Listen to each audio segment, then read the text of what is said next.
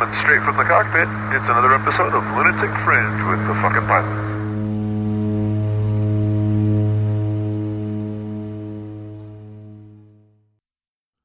Ready, set, go. All right, back in the can for another edition of Lunatic Fringe Into the Void. In these strange, strange times, we've got people that are doing some pretty cool shit to try and help everybody out and, and inspire. And I've got one of those people on the other end of the line. So tell me, who the fuck are you and what do you do? Hey there, Dean. Um, nice to be here with you. My name is Rachel Belmont, and I am an accelerated nursing student at Rutgers University, New Brunswick, in New Jersey, here in the USA. And I'm also a skydiver and an ultramarathon runner. And I am about to take on a huge project to give back to both my um, fellow healthcare workers and my skydive community. Okay, well, shit, there's a lot to unpack there. Um, so, Yeah. what an interesting time to be a nursing student. Are you starting to wonder Yes. if maybe that's if you could have picked an easier field? Oh man, yeah, no, it's it's definitely it's been difficult for all of us. I mean, uh, we watched actually one of our professors get sick, um, which was definitely difficult. Uh, I remember the, being on a conference call with her like two weeks ago, going over exam results, and she was telling me, um, you know, having COVID, like she described it as waves of death, and it, it, you know, told me that like every time she woke up, she would just wake up with like tears in her eyes just because she was so happy to be alive because she watched so many of her patients just never wake up and it's it's crazy to just hear that firsthand Yeah, for sure. from someone and then uh, just another one of my classmates um, i was talking to last night um, has covid as well and it's it's terrifying it's Yeah. it's terrifying just to watch people you love you know people you know like i- i- go through this and you know as a- as a class of nurses uh, soon to be nurses as well um, we're all definitely struggling um, and not being able to do clinicals in person and having to do everything online just sure. you know finding ways to adapt to everything Well, not Um, to that's the key here I'd imagine it's got to feel a little bit like uh, just enlisting in the army two weeks before World War II broke out. it is you know, I mean, it's uh, all of a sudden you went from thinking, okay, this is going to be this and this and this, and you have these preconceived notions of your career ahead, and then somebody blows something up and you're on a boat going to fight. You know, I mean, that's pretty hardcore. yeah It's well, no and it's I was just going to say, you know, uh, especially because you have firsthand knowledge dealing with people directly that have had it. Most of us, or I'd say a fair amount of us, have yet to meet anybody that suffered uh, um, big time through it. You know, I know a couple of people that have had minor cases, but no one that it's hit really hard. So it's kind of scary. it's terrifying dean i mean there are people in my town who have died from this you know other friends i've spoken to you know who are currently going through it who went through it and you just you think like you know can i be next Sure. you well, know and, like and being in Jersey, Yeah. you're once again close to ground zero. oh my god yeah I new mean, york has been hit so hard Oh, yeah. it's, it's terrifying It's ridiculous, and you, you see it uh, getting worse and worse every day online, and, and obviously it's starting to get better in other places, which gives hope. But uh, yeah, it's it's definitely bizarre times, bizarre times. Well, and it's got to affect you in multiple ways because you're not only having to deal with, uh, you know, doing all the nursing stuff locked indoors, but you're an ultra marathoner. Well, i am that makes it a little bit difficult to, you know, I mean, how do you go for a long run in your living room?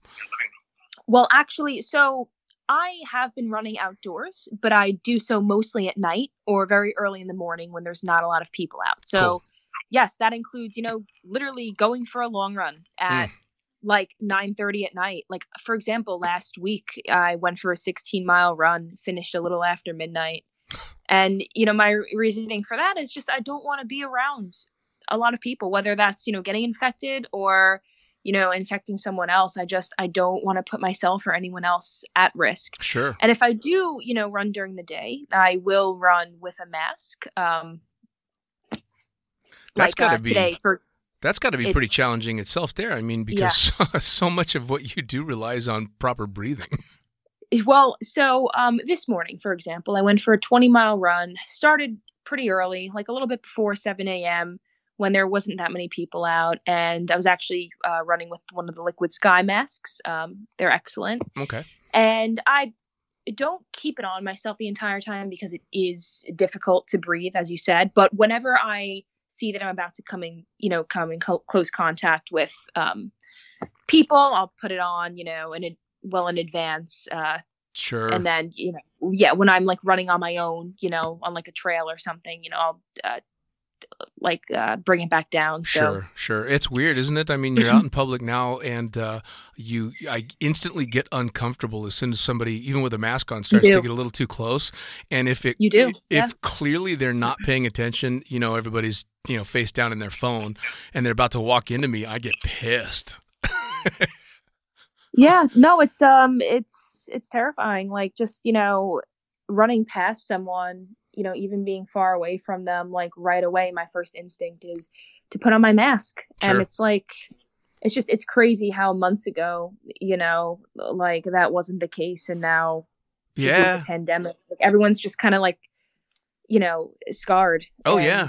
Oh, I, I don't to even yeah I, I don't see things going back to how they were No. before. There will be definite changes from now on. I mean, there's Yeah. no way that there's not. Because this has been something that people have talked about for a long time, but it was always just, you know, uh, uh, academic for the most part, because the last one, big one, was in 1918, you know. Uh, and this time it's happened again, and we're living through it. Which, I, and if it's outside the movies, I don't think anybody really expected it. So, Yeah. at least not people like me. Maybe the medical and Bill Gates, of course, he thought about it. So, on to much happier things. Let's talk about beating the shit out of yourself running. That sounds horrible to Yeah. me, but obviously you love it. I do, Dean, and you know, I actually I have a really big backstory about how I got started in this. Um, so, back in high school, I was a competitive uh, distance runner. I ran a 4:59 mile, 18:37 5K. I was getting recruited by top colleges throughout the nation.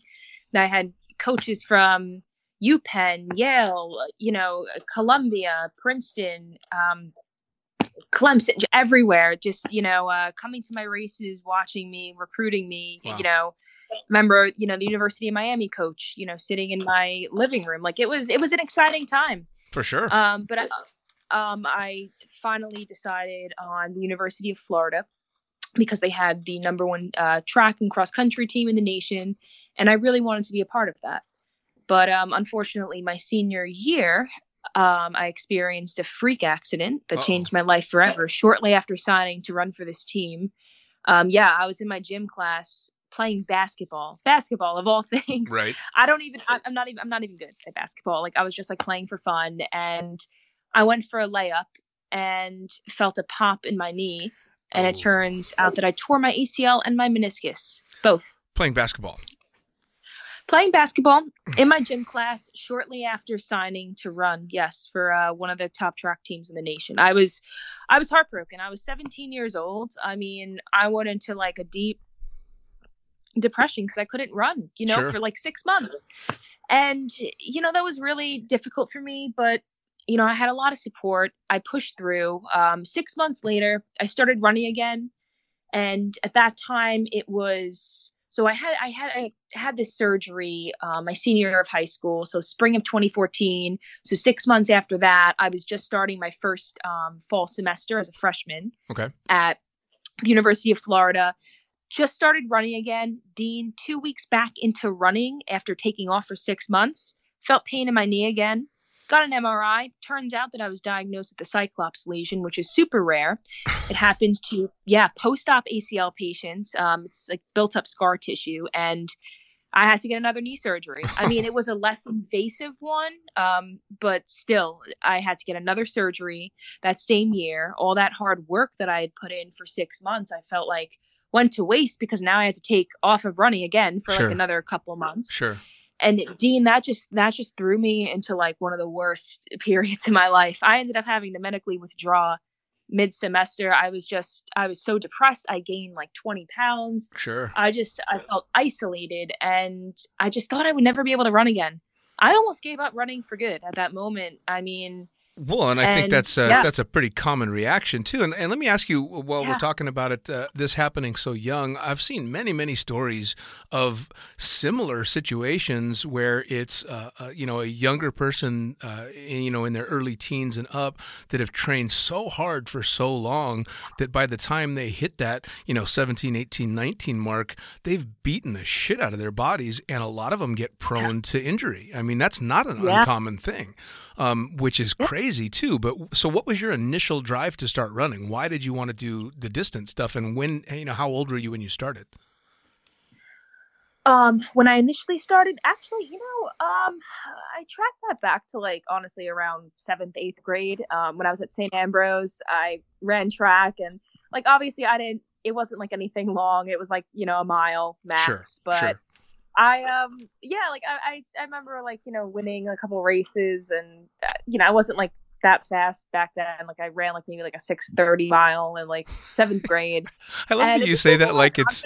I love that you say that like it's slow, and my fastest is No. you know just barely under six minutes. um, but like yeah no it was it was just like for fun like i i didn't take it seriously like i remember literally you know eating like burger king like after practice like Right. it wasn't i wasn't you know competitive at it Right. i didn't actually get competitive until maybe like i would say sophomore year of high school that was like my breakout year All right. um that's when i decided like okay like you know you can actually be competitive at this you know you Well, can then- try to get a college scholarship and It, it sounds to me like you're quite good-hearted about your competition level as well. In fact, um, you bring up a, a quick memory of I had done a triathlon a bunch of years ago, and on the running section, I'm slow as fuck running, and uh, uh, I'm about halfway through the run, and this very petite, very young girl goes flying by me, and as she flies by me, in the most cheerful voice, she says, "Keep it up, good job," and just blows by me, which was encouraging and a huge gut punch. Are you the type that would do that? You're running past an old man. Good job. You would, yeah, I just I don't know. I say good job to like everybody. Like I Nice. just, but I don't mean it in like any way. Um, nice. but yeah, I just you know what? Like I give props to anyone who's you know, you know, running or exercising, especially during this time. Sure. I just you know every. You know, it's your own journey. Yeah. Oh, At the for end sure. the day, like it's it's not a competition. You know, like everyone's doing their own thing. Yeah, yeah, for sure. Well, although un unless you sign on the dotted line and, and put yourself up at the starting gates, and then then it's definitely a competition. But again, you're you're right. You're you're you're always running your own race. But all right, so back to you. Sure. Um, you you have the the multiple injuries, and you're out of school now because um, it's obviously gotten to be Yeah. too much. And what comes next? Oh man. Okay. So I took like a whole year off from school, Dean. Um, you know, I was just like, I really don't know where I want to go forward with running and everything. I kind of just need to like come home, chill for a year, figure out what I want to do going forward.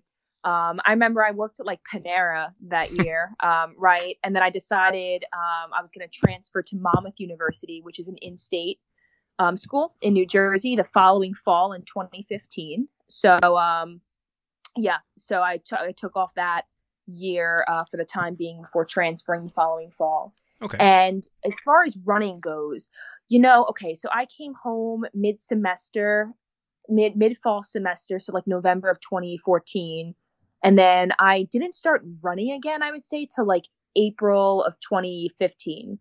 You know, I just started running a couple miles a day again. I was like, okay, you know, you have to get back into this.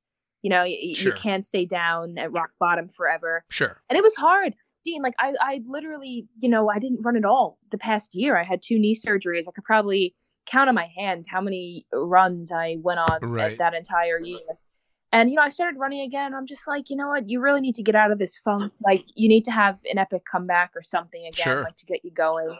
And i had the craziest freaking idea in the world. Um it, it scared me at the time but i'm i'm so happy i went i went through with it I decided that I was going to run the 2015 New York City Marathon Okay. um, after literally not running for a year and sign up to run with a charity called Team for Kids. Nice. So, to run with this charity, um, you have to commit to fundraise uh, $2,620 Okay. um, by the start of the marathon.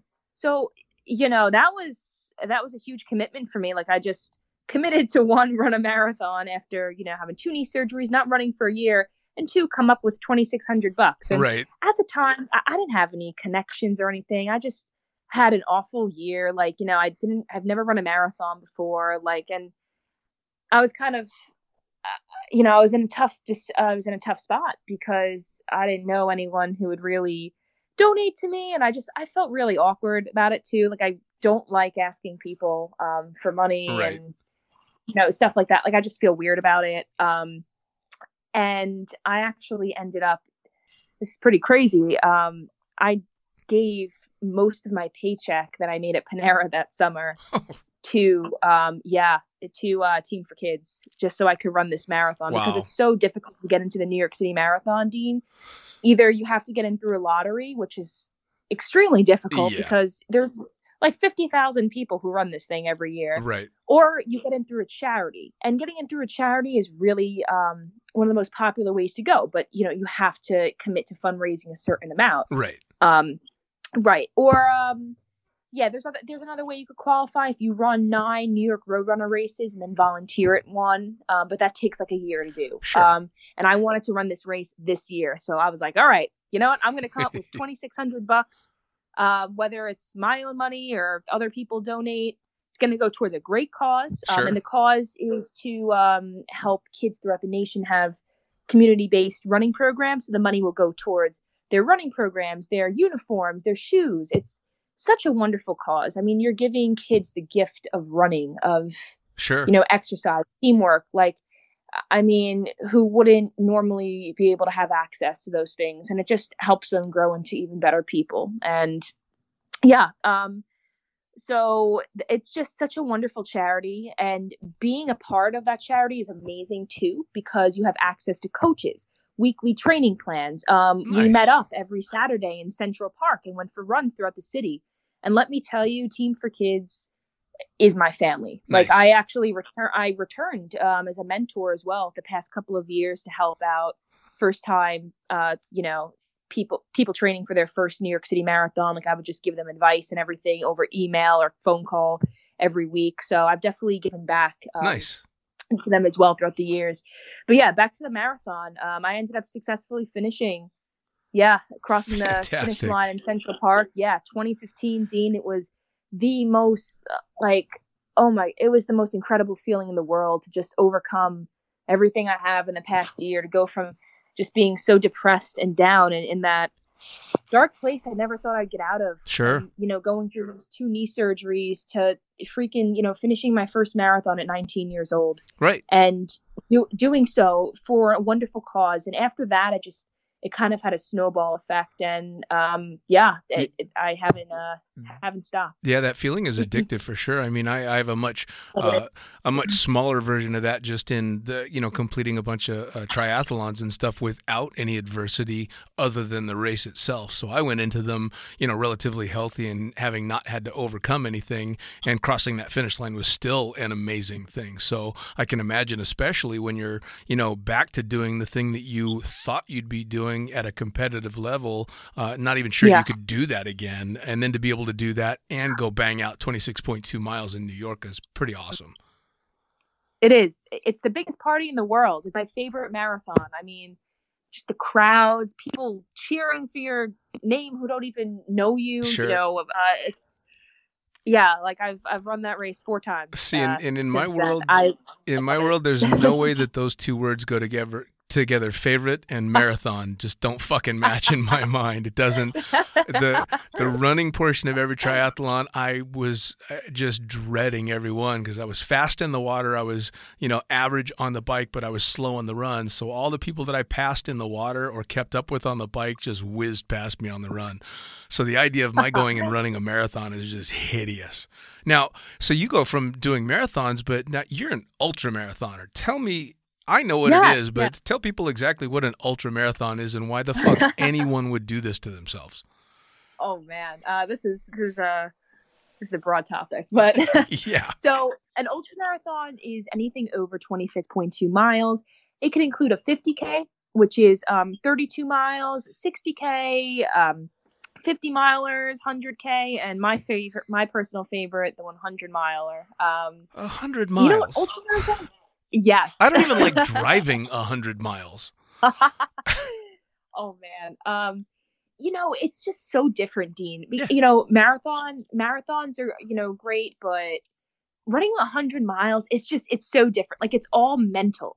You know, and it's eh, not so much about time. It's more about grit and really finding yourself and just dropping your ego entirely and and you know, reaching that moment of zen where you just like you're in you're in so much pain you think you can't go any further but your mind just carries you through like Sure. i've i've had some of my most revealing moments um you know like mile 80 85 into a 100 mile race like Most It's people would call Like, them I- near death experiences. it, it oh i i definitely agree with that um to some degree. No i do. Um like for example about a year ago i ran the keys 100 miler. It's a uh, 100 mile race from key largo to key west. Okay. um in mid- in mid may uh super hot. Yeah. the heat index when i ran this thing dean was 107 Oh, it was crazy literally literally crazy i got trench foot during it um tr- literally trench foot i had some of the worst sunburn um chafe marks it was Oh yeah. It. I I I just remember being so nauseous. I could barely eat during that entire race. Like Dean, if I'm being honest with you, I probably had like two to three thousand calories that whole race, and you're talking hundred miles. I mean, You burned twenty thousand. That's terrible. That's terrible. That's, yeah. No, I that's just that's just well the the abuse Yeah. that you put yourself through in something like that. I saw a, a, well, Yeah. a while back. I saw uh, snippets of a documentary. Same thing. A, a guy that was an ultramarathoner that actually went through surgery to have all his toenails removed because he was tired of them turning black and falling off. That that happens. Yeah. I've definitely had quite a few toenails fall off. Oh yeah, no, I've I've lost toenails just on long treks. I just trekked Everest not that long ago, and I lost five toenails to it. So running hundred miles, I mean, holy shit! How do you even mentally get yourself ready for that? Let alone how do you physically train to run hundred miles? Yeah, training for 100 miles, um, a lot of it, Dean, is just a large amount of volume Mm. per week and consistency. You know, anyone anyone can do this, but it's really about consistency. So build progressively building up your mileage over the course of a few months. You know, so like building from 50 to eventually like I usually peak at like 100 miles a week because my mantra is if you could run 100 miles in a week and that feels easy, like generally easy, you can run 100 miles in a day. Okay. So I remember training for the keys. I did back to back hundred mile weeks. That was my peak, and that felt good. I was able, you know, um, to do that, and then taper. So I usually taper like two to three weeks before a race. So that's when I start progressively um, decreasing my mileage. And I would say double long runs. That's extremely important. So you know, when I was running my highest mileage weeks, I'd run, you know, for example, like I don't know, 25 to 30 miles one day and then like 17 miles the next day. But I would go slower on those runs because it was more about building my base, building my endurance, um, and not necessarily focusing so much on speed. Kind of like what I'm doing this weekend. Like last night, I went for an 11 mile run. Um, you know, uh, didn't do anything crazy. This morning, I went for a 20 mile run. Um, and you know, I felt like I could have gone a lot faster, like averaging, you know, uh, sub eight pace, but no, like I held myself back. I'm like, you know, you still have to run again tomorrow Right. um, when I plan on doing like 16 miles worth of doubles, you know, so I hold back a bit, especially when I'm going into higher mileage per week. Um, just being, um, yeah, just uh, being in tune with your body and you know getting used to you know a higher mile like a higher uh, set of mileage uh, Sure. before you Now, Yeah. when when you start to get into those high miles, I mean, for me, high miles is nothing compared to what it is for you. But I find I, I have to battle two things when I'm doing any run that's of any distance at all. One of them is the pain or discomfort that you end up with, and two is boredom. Um, uh, especially in those races, are you guys allowed music when you run? oh absolutely and Okay, I'm you are, okay. actually gonna tell you i'm a huge music listener Oh, like i i love my music that's um that's what motivates me. Um, especially on these longer runs. Like there's, I mean, some people could do it without music. Me personally, I need it. I oh mean, yeah. there's times in a race where I'm just like, all right, you know, I've listened to music for like the first 20 miles. I don't want to listen to anything for the next like 10. You know, it's, you know, I like to give myself breaks, but when I'm on a long run or any other run, like I rely on my I do rely on my music. It Right. just gets me motivated, gets me going. Um, yeah, I did a uh, yeah. I did a triathlon when I lived in St. Croix, and uh, uh, the Oh, wow. rules were you weren't allowed to have music. But I was nowhere near the competitive field, uh, so my mentality was I'm running this race for myself anyway. Um, so if they want to disqualify me for listening Yeah. to music, they can fucking disqualify me. Uh, and I had everything from uh, air uh, or earpods for swimming, and then the bike and the run for the whole damn thing. Because if I don't have music, I'm not gonna run. No way. It's not gonna happen. yeah, no. Um, some races, some races do ban it. Um, of course, you know you have to be aware of your surroundings, and that's another thing too. Uh, just making sure if, if you're going to listen to music during a race, just be aware of your surroundings. Sure. You know, check for other runners, be respectful. Sure. Well, and I'm of the Um, firm belief that music is absolutely performance enhancing, without a doubt. Oh, it is definitely. I've I've definitely found it is. Yeah, yeah. Now, how about uh, how about nutrition? What the fuck do you eat to go with the the amount of running that you're doing? I mean, I'll put down two or three, four thousand calories a day, um, and stay active, but I'm not running twenty miles a day. Yeah. Um. So actually, I just started uh two months ago training under renowned fitness and strength coach um, Kevin Hedgenos. Hmm. So Kevin, um, Kevin and um, his uh, co-coach Brandon, uh, they're amazing. They've been virtually coaching me for the past ten weeks because I'm undergoing a 12 week program through Hmm. them, and um, you know, telling me how many macros to eat per day, uh, what strength workouts to do, recommending certain foods to eat. So they've been on top of me, and actually, as a result, I've lost six, uh, 16 pounds Wow.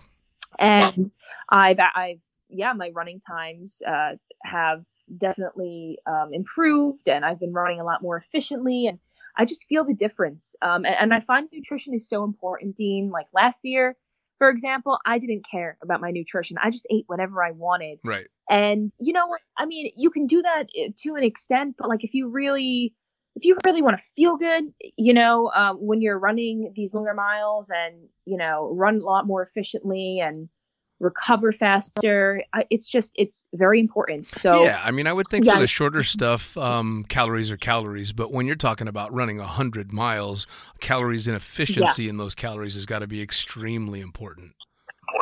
It it no, it, it really is. Um yeah, so I've been using my fitness pal to track everything, which has been super helpful. Um yeah, you know, I I pretty much eat flexibly um because I uh look at macros more, so as long as it fits my plan, I'll eat it. Um you know, typical like dinner for me would be like chicken or shrimp and like, you know, um some kind of carb like brown rice or sweet potatoes. Um veggies. Um, breakfast, um, I love pancakes. Uh, that's my go-to post long run meal. Like this morning, that's literally what I made for myself. Um, and yeah, like uh, as far as like supplements and stuff go, I'm actually uh, I just uh, received a uh, sponsorship opportunity with uh, Hammer Nutrition. Nice. So uh, uh, yeah, I'm going to be um, working with them um, and a part of their family going forward, which I'm extremely excited for. Well, shout out to they have a Hammer Nutrition then. Yeah, they have. Oh my god, they have so many great stuff. I mean, between gels, bars, electrolyte uh, tabs, protein powder, and I actually um started using them too um, a couple of years ago. And yeah, they're they're great. I've experimented with a lot of different brands and stuff, but the great thing about Hammer is that they just have a wide uh, a range of resources. Like it's not just like gels and bars. Like they have supplements. They have you know clothing. They have protein powders. Like they have everything. Awesome. And on top of that, it's a family business too. And I really love that as Yeah. well. Um, that's important to me. And they just they really care about their athletes. Um, I've you know met a lot of you know endurance athletes who are uh, sponsored by them, and there's just like a large library of resources as well Nice. within the company, which is important. So, you know, So now, yeah, uh, when you're going into these long, long races, the hundred milers and stuff, Yeah. I know that uh, one of the tips that I was given, right or wrong, uh, before I would do a triathlon was to carb load a couple of days before, um, so you've got that extra kick. But I wouldn't think that Yes. because you're eating throughout that hundred miler, are you carb loading a bunch, or are you relying on maintaining that calorie intake during the race? So, um, yeah, you know what? I mean, I'll carbo load a bit, like leading up into the race for sure. But throughout the race, it's so important to fuel every hour, Mm. especially in the beginning, Dean, because you know later on in the race, you know you might get some stomach discomfort, you might feel sick, you might not want to eat. So making sure that you're eating for that first half, you know, pretty frequently. And when I say frequently, I mean, you know, 150 to like 200 calories an hour at least, Right. um, is very important. Yeah. Um, so yeah, you know, you'll have I'll have like my standard gels um, and bars and stuff at the beginning, but then I kind of get sick of that, and then I want like real food. Uh, my go-to is a bacon grilled cheese sandwich. Oh my god, um, that is like my that's like my ultra running food.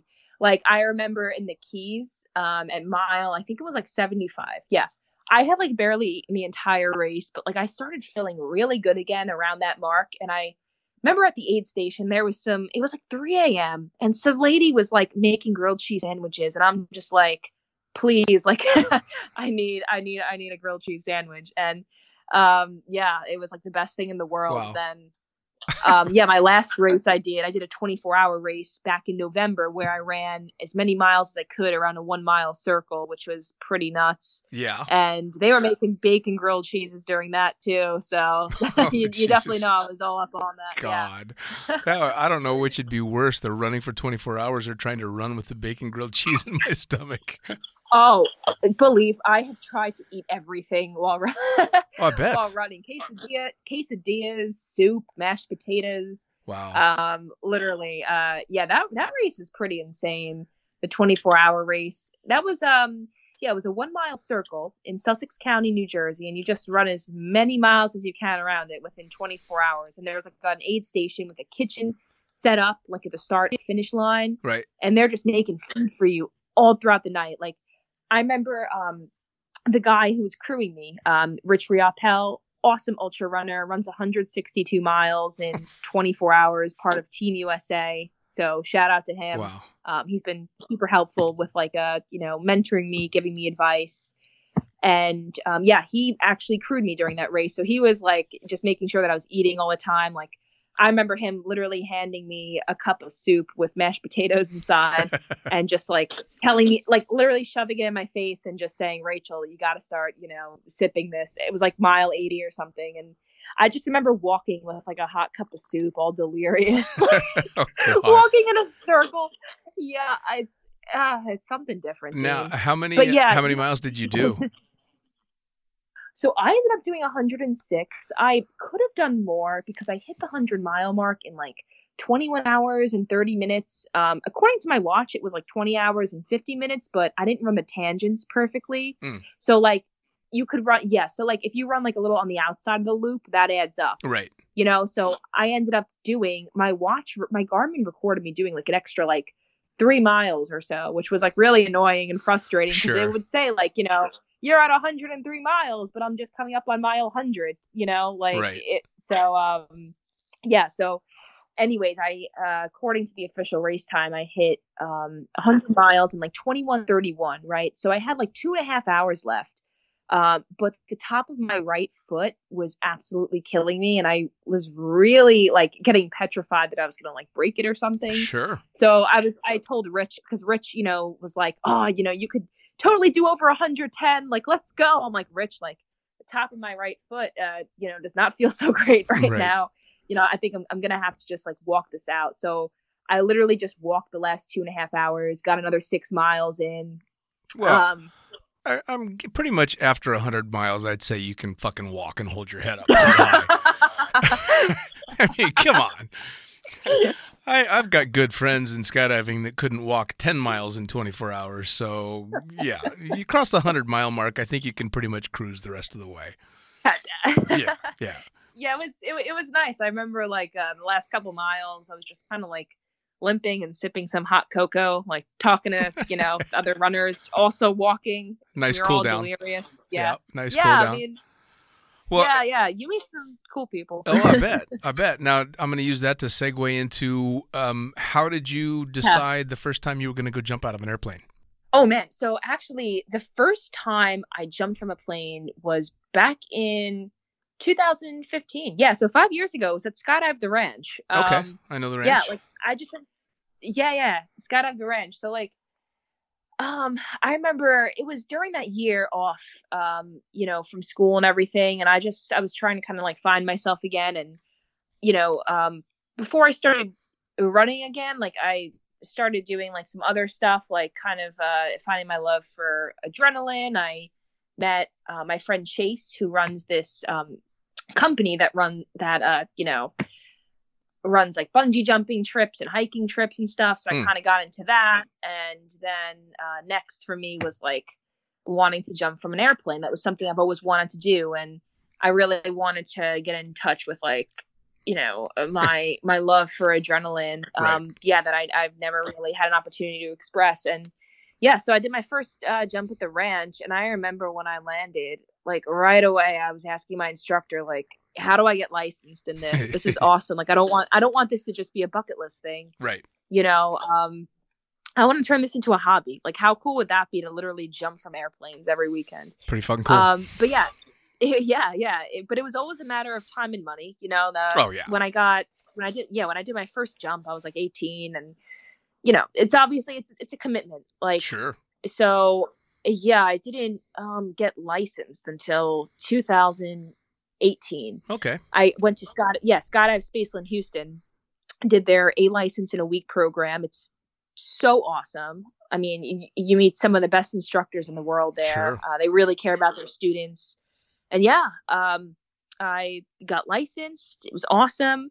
But since then, I, I really haven't jumped too much just because I've been really busy with running, with school. Like, I still don't have my own rig yet. You know, that's Sure. something I'm waiting to get. Like, after I finish nursing school, you know, I'm 23. I'm taking my time. Like, Oh, yeah. no rush. Well, now you you you, know, had actually t- you had uh, uh, told me off uh, the podcast about a mix between skydiving and running that you're super stoked about, and you briefly told me about a race that involves a jump. I do. So the skydive ultra marathon. I want. Yeah, yeah. It's it's the only race in the world that starts with a skydive. Awesome. It's at um, Skydive Spaceland, Clewiston in Florida, and I have wanted to do this race like since before I even got licensed. So it's totally epic.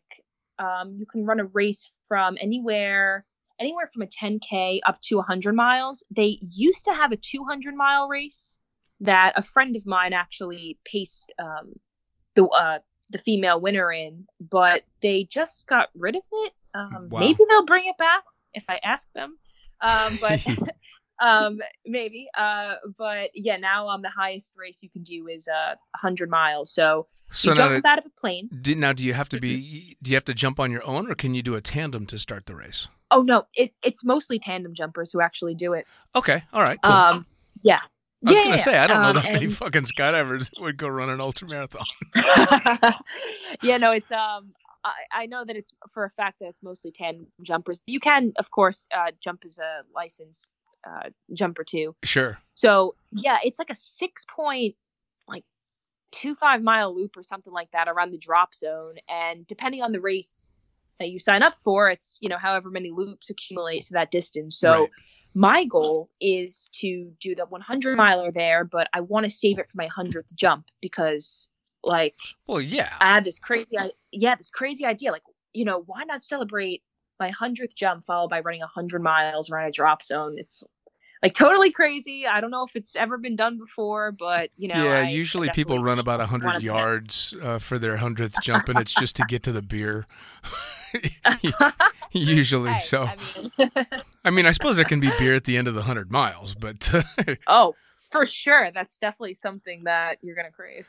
Now you're also doing something that uh, is combining um, your running and skydiving too which is one of the main reasons we wanted to talk and that's you've got this project coming up uh, specifically to try and help out everything that's going on. So i want you to tell me about that Absolutely. So I've really admired uh, what Liquid Sky is doing uh, for everyone throughout the community right now. Uh, yes. How they switched from making skydiving suits to masks, and yes.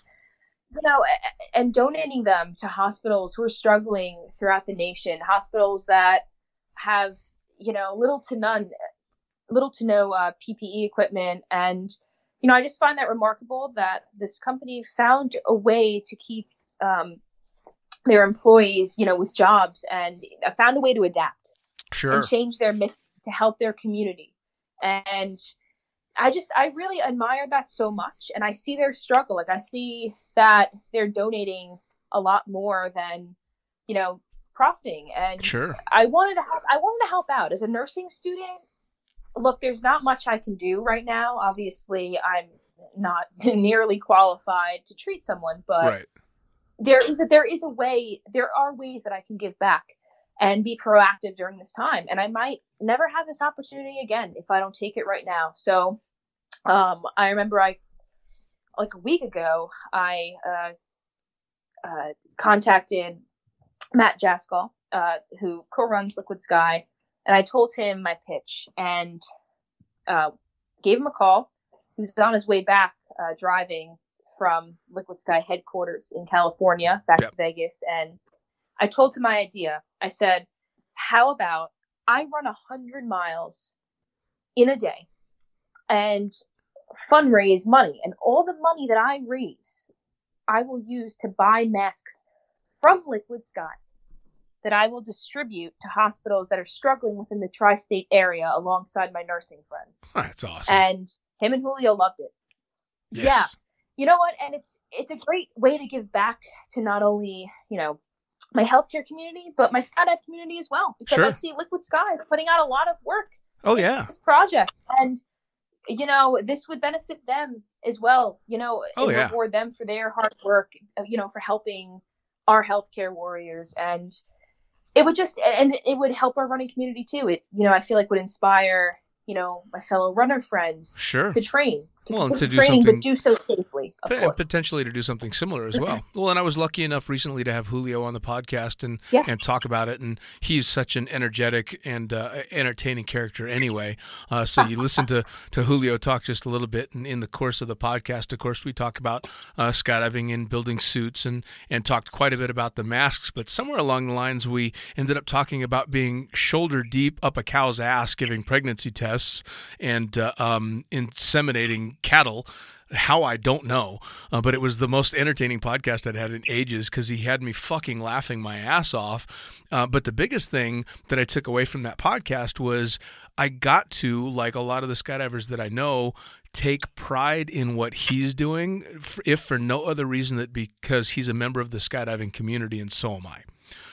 So it's super cool to have a skydiver doing something like that, giving back. And it's the same thing with you doing the, you know, the 100 mile run in 24 hours to try and save, uh, to make money to d- dedicate these masks to helping out. It's a big fucking deal. It really is.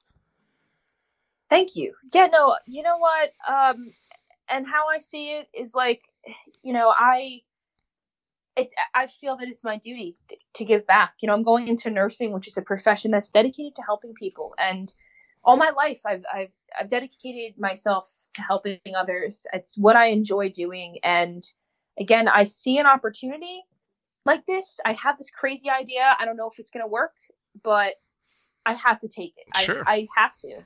Now, what's the what's the logistics yeah. on the run, or do you have a, a, a route that you're doing? Uh, is there, sure you know, thing. what specifically are you doing for the run? How are you going to track it? How are you going to to show what you've done?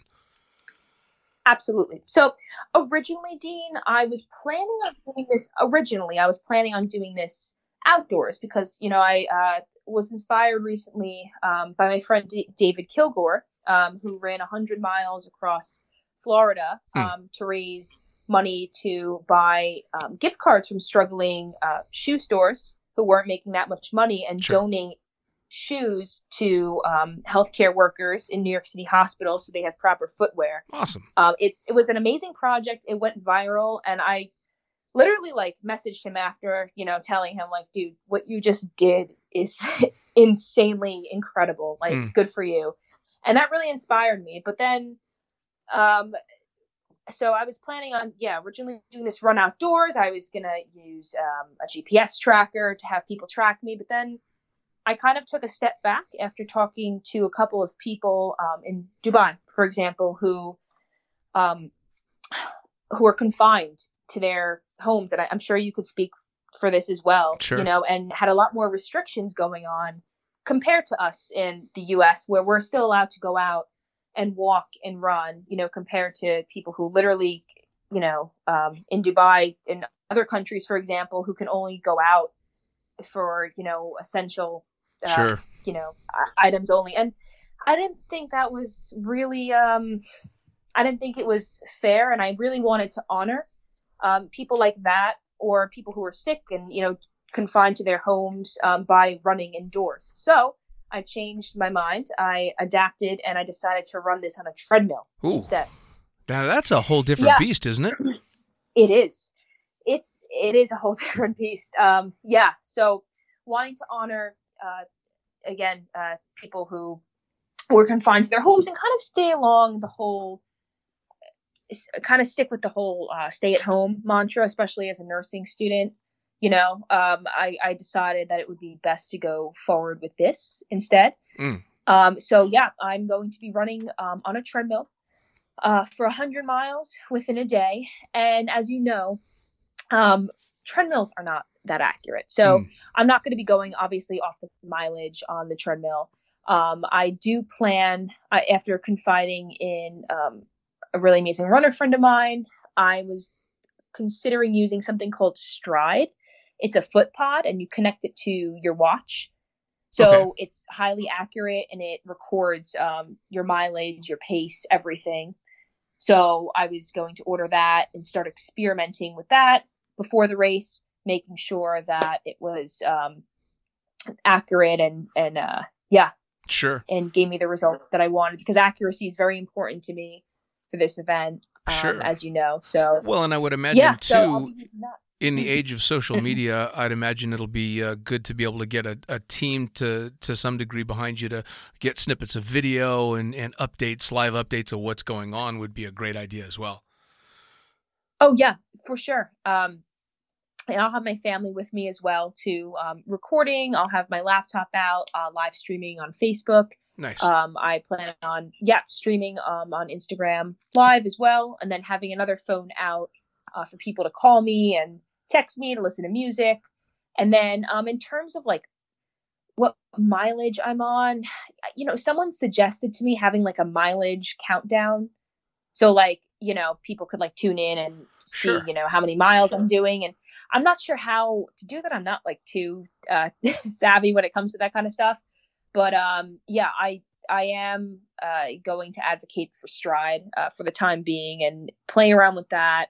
Um, make sure uh, you know it's as accurate as it's uh, supposed to be, and well, I mean, uh, and you could even yeah. go as low tech as having somebody Yeah. that's helping you, literally filming and, and texting out. yeah, She's at this many miles.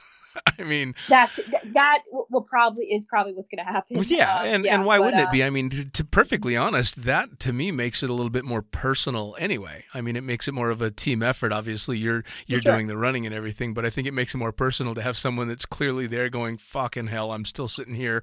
I'm bitching because I'm still awake, but she's still running."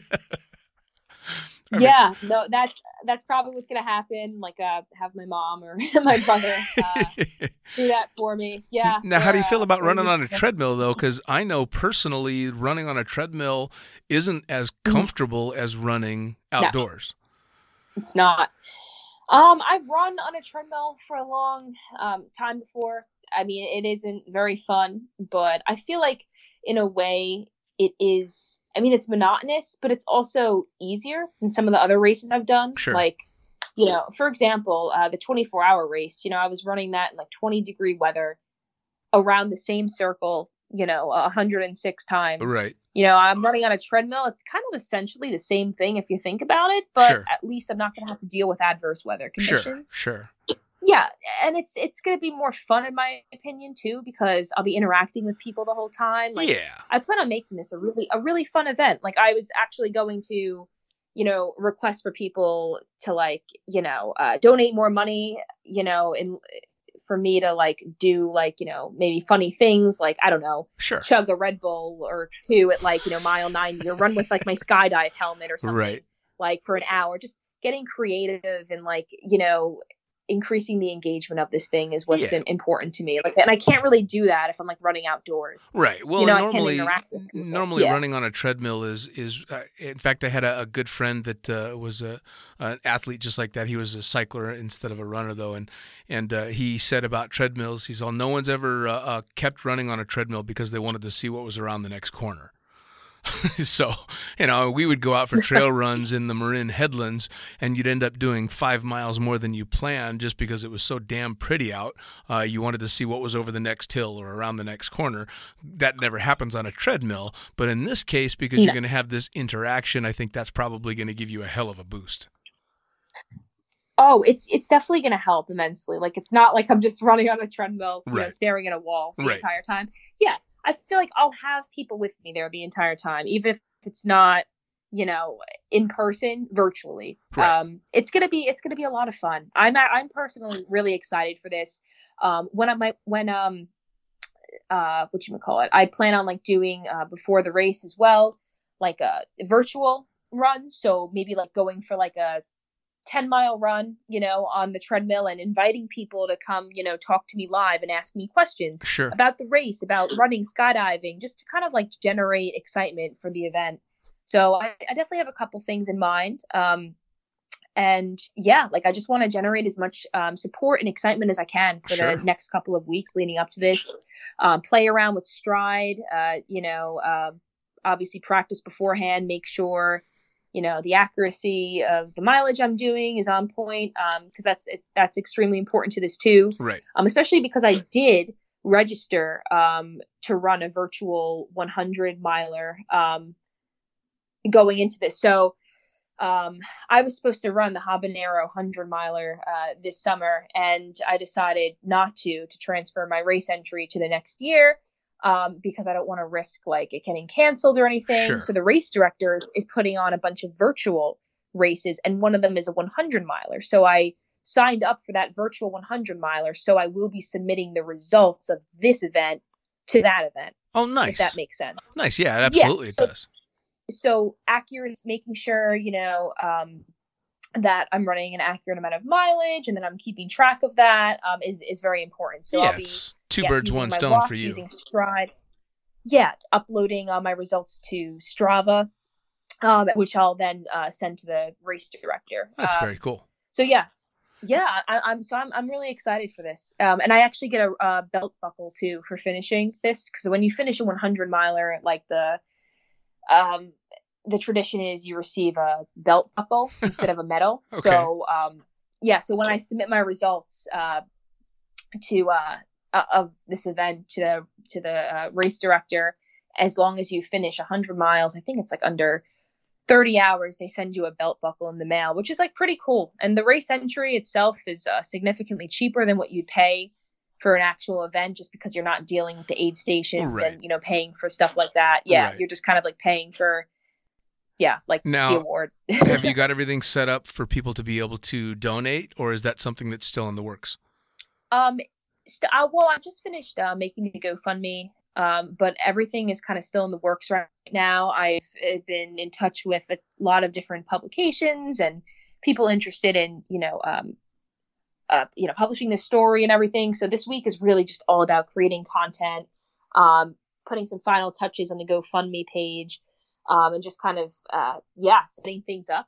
Um, I plan on announcing this through a video um, in a couple of days. So Very cool. that's exciting. And once I make this announcement and that posts on uh, my page and Liquid Sky's page, then I'll allow um, the rest of the press to release uh, anything they want to. That's but awesome. yeah, we're generating a lot of support on this so far, Dean. Uh, Awesome. You know, yeah, we're getting in touch with Runner's World uh, magazine, um, Strong Runner Chick, Strong Running Chicks. Um, I have a podcast interview with them in two days, which I'm very excited for. Nice. Um, Cookie Helmets, Blue Skies magazine. Um, yeah, just to name a few. Uh, so I'm excited. I'm just gonna continue to reach out to people, you know, see who I can get in contact with. I really I just want as many people to be positively, uh, you know, as many people to be positively positively impacted by this project as possible. Sure. And I really want to, you know, combine, you know, both the running and the skydiving communities together to, you know, impact such an incredible cause because I feel like that hasn't really been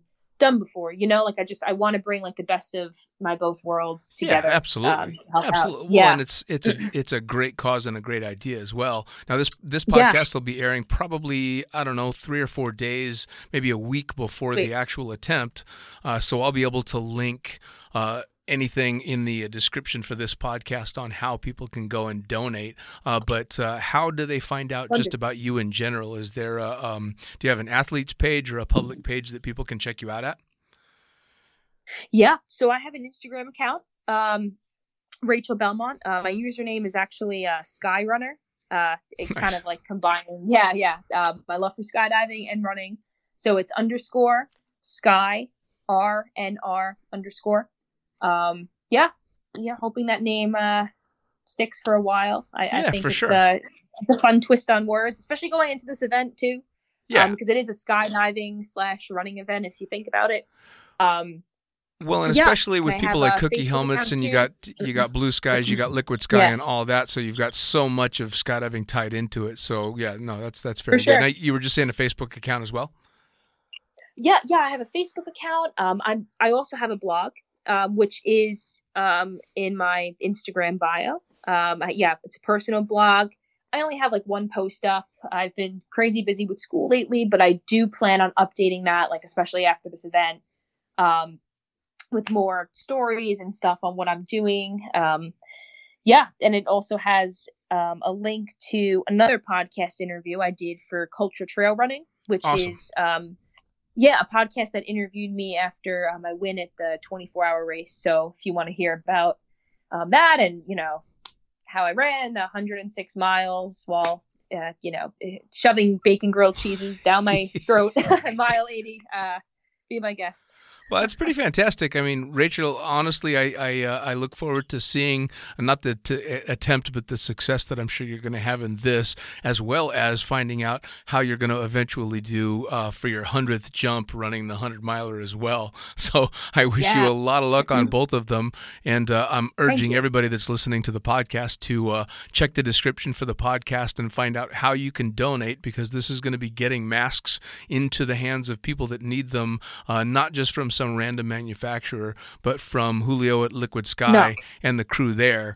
Uh, so when you're donating, you're not just donating to get this stuff done, but you're also helping out skydivers in a skydiving company, and you're, you know, obviously uh, ramping up a, an active skydiver that's trying to do this all on her own as well, which is just awesome. It really is super, super cool.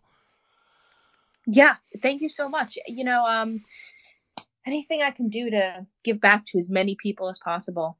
You know, well, uh, and and honestly, that's that's the kind of thing that we most certainly need right now, uh, now and moving forward. And it's again one of the things that uh, all of us as skydivers get to take pride in another skydiver's achievements, uh, both in and out of the sport. So. I, I, I definitely thank you for the effort for sure, and I definitely thank you for your time on the podcast. I really appreciate you sitting down with me. Well, thank you for having me, Dean. I uh, sincerely appreciate it. Awesome, Rachel. Blue skies and great luck with the runs. Thank you so much. Take You care. too. That was perfect. All right. Fucking Yeah. awesome cause on this last podcast between Julio and her. They are busting their ass to try and make sure that they're helping out as much as they can in these weird ass times. Uh, you will find a link on the description of this podcast where you can go and donate to the cause, get those masks out there, and uh, watch Rachel beat the living shit out of herself on a treadmill. As always, this is Lunatic Fringe Into the Void. I am the fucking pilot. This is brought to you, of course, by Blue Skies Magazine. We all know it, right? the most amazing magazine in the known universe. Head to blueskiesmag.com, subscribe to the magazine, get the magazine, get the cool swag, send in your pictures, send in your article ideas. For me, I am the fucking pilot. Find me on Facebook at the fucking pilot and on Instagram, the princess pilot. Uh, also, the fucking pilot.net is where you're going to find the links to this podcast and all the other episodes, as well as both the books, the Blue Skies Mag's fucking pilot book and the Accidental Stripper, both available in print and digital form. Thanks again. We'll see you next time.